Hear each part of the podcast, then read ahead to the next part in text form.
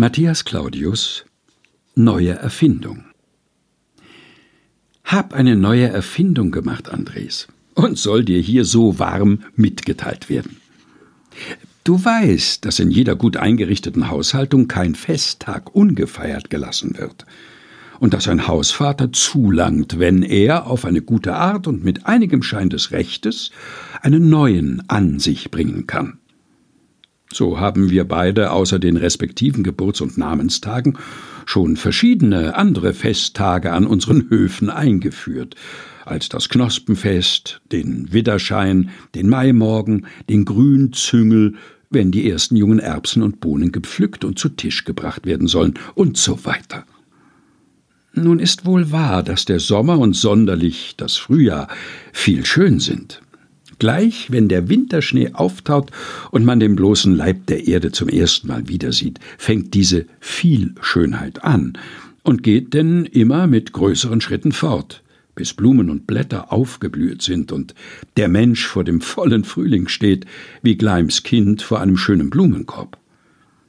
Und gewiss lehret uns der Frühling Gott und seine Güte sonderlich. Denn wie Freund Fritz sagt, was so zu Herzen geht, muss aus irgendeinem Herzen kommen. Und also sind die Frühlings- und Sommerfesttage gar sehr am rechten Ort. Ich habe nichts dawider. Es ist mir aber doch immer schon vorgekommen, dass im Herbst und Winter auch was zu machen wäre. Nur habe ich die Sache noch nie recht ins Klare bringen können.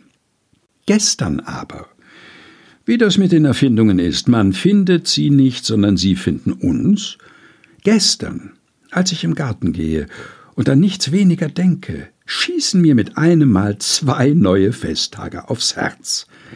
Der Herbstling und der Eiszäpfel. Beide gar erfreulich und nützlich zu feiern. Der Herbstling ist nur kurz und wird mit Bratäpfeln gefeiert, nämlich, wenn im Herbst der erste Schnee fällt, und darauf muss genau Acht gegeben werden. Nimmt man so viel Äpfel, als Kinder und Personen im Hause sind und noch einige darüber, damit, wenn etwa ein Dritter dazukäme, keiner an seiner Quota gekürzt werde. Tut sie in den Ofen, wartet, bis sie gebraten sind, und isst sie denn. So simpel das Ding anzusehen ist, so gut nimmt sich's aus, wenn's recht gemacht wird. Dass dabei allerhand vernünftige Diskurse geführt, auch oft in den Ofen hineingeguckt werden muss etc., versteht sich von selbst. Und so viel vom Herbstling. Der Eiszäpfel will nun wieder ganz anders traktiert sein und hat seine ganz besonderen Nücken. Mancher denkt wohl, wenn er Eiszapfen am Dach sieht, könne er nur gleich anfangen zu feiern, aber weit gefehlt. Es wird mehr dazu erfordert.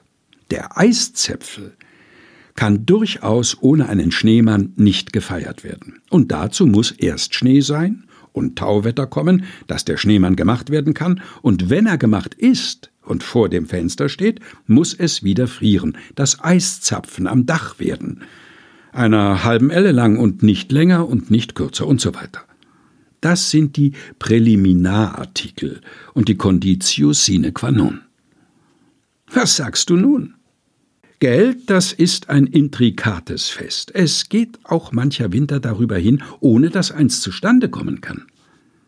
Wenn nun aber obige Umstände alle eingetreten sind und sonst kein merkliches Hindernis im Wege ist, so kannst du denn zwischen drei und vier Uhr nachmittags das Fest angehen lassen, das äh, von Anfang bis zum Ende mit trockenem Munde gefeiert wird. Nach vier, wenn's dunkel worden ist, wird eine Laterne in den hohlen Kopf des Schneemannes getan, dass das Licht durch die Augen und den Mund herausscheint. Und denn geht groß und klein auf und ab im Zimmer und sieht aus dem Fenster unter den Eiszapfen hin nach dem Schneemann und denkt dabei an einen anderen Schneemann, an jeder, nachdem ihm der Schnabel gewachsen ist. Und das ist der höchste Moment der Feier. Lebe wohl, lieber Andres und feiere fleißig alle Festtage und heilige Abende, bis der rechte heilige Abend anbricht.